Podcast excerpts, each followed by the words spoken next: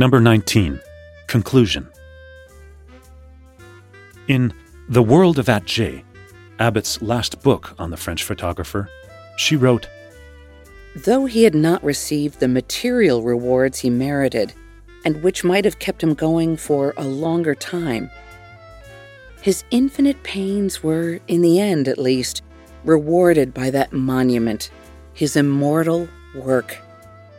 He will be remembered as an urbanist historian, a genuine romanticist, a lover of Paris, a Balzac of the camera, from whose work we can weave a large tapestry of French civilization.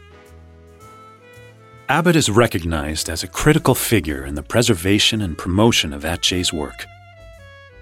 In 1968, she sold the entire archive to the Museum of Modern Art in New York, ensuring Atget's place in art history.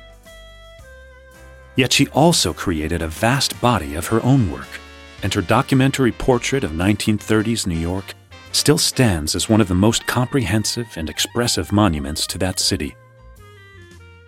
Just as Atget had forged a massive, multi image document of old Paris, Abbott did the same for her beloved, changing New York.